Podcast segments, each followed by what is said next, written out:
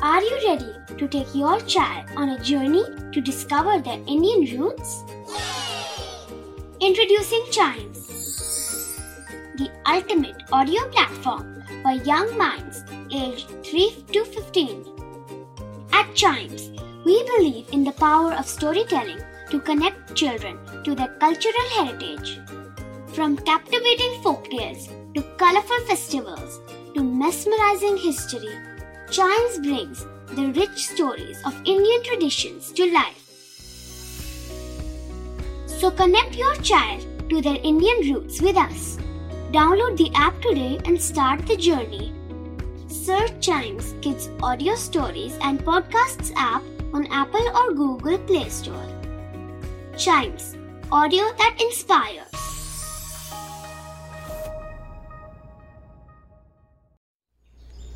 This is Lori by Ratna Goradia.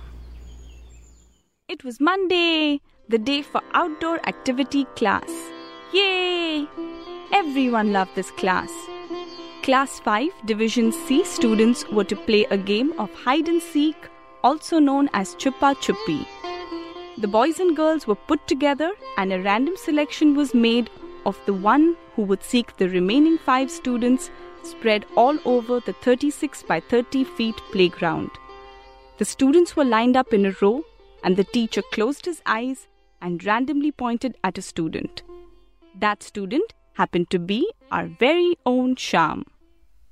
When he realized that he was selected, Shyam looked at Hari with a bit of anxiety and said, It is me against you. How will I find all five of you? I am so much smaller than all of you. How will I chase after you all? Especially that tower like Adri. Hari smiled and said, Look, you needn't worry about finding me. I will be wherever my backpack is, wherever our dear friend Pintu is. And he winked at Shyam. As for the rest, don't worry about it. It is just a game. The teacher rounded up the students and went over the rules and announced that everyone was to take their places. Those hiding must hide, and Shyam must close his eyes, face the tree, and start a countdown from 10 to 1. Shyam dutifully complied and began counting 10, 9, 8, 7, 6, 5, 4, 3, 2, 1.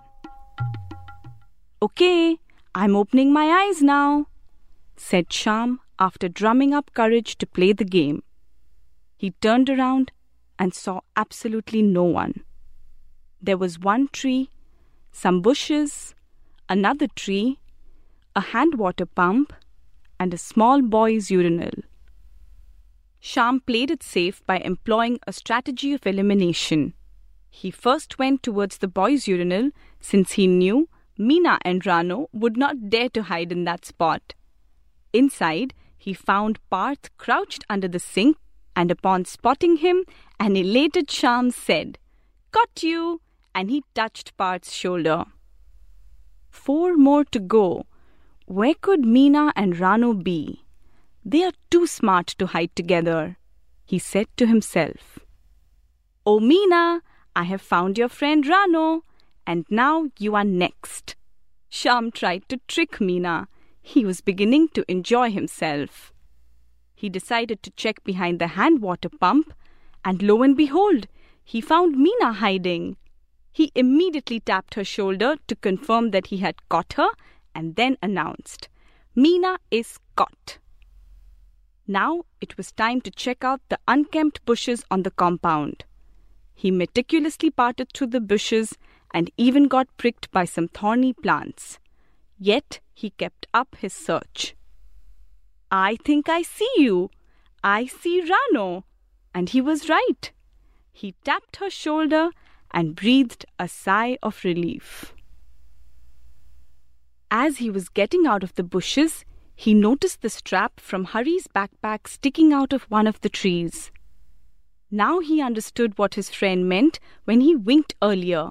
He was trying to give Shyam a clue. and so it was easy to catch Hari. The four that had been caught had to go outside the playground so that there would be no distraction. They lined up outside with the teacher who was keeping score by checking the time and doing a head count.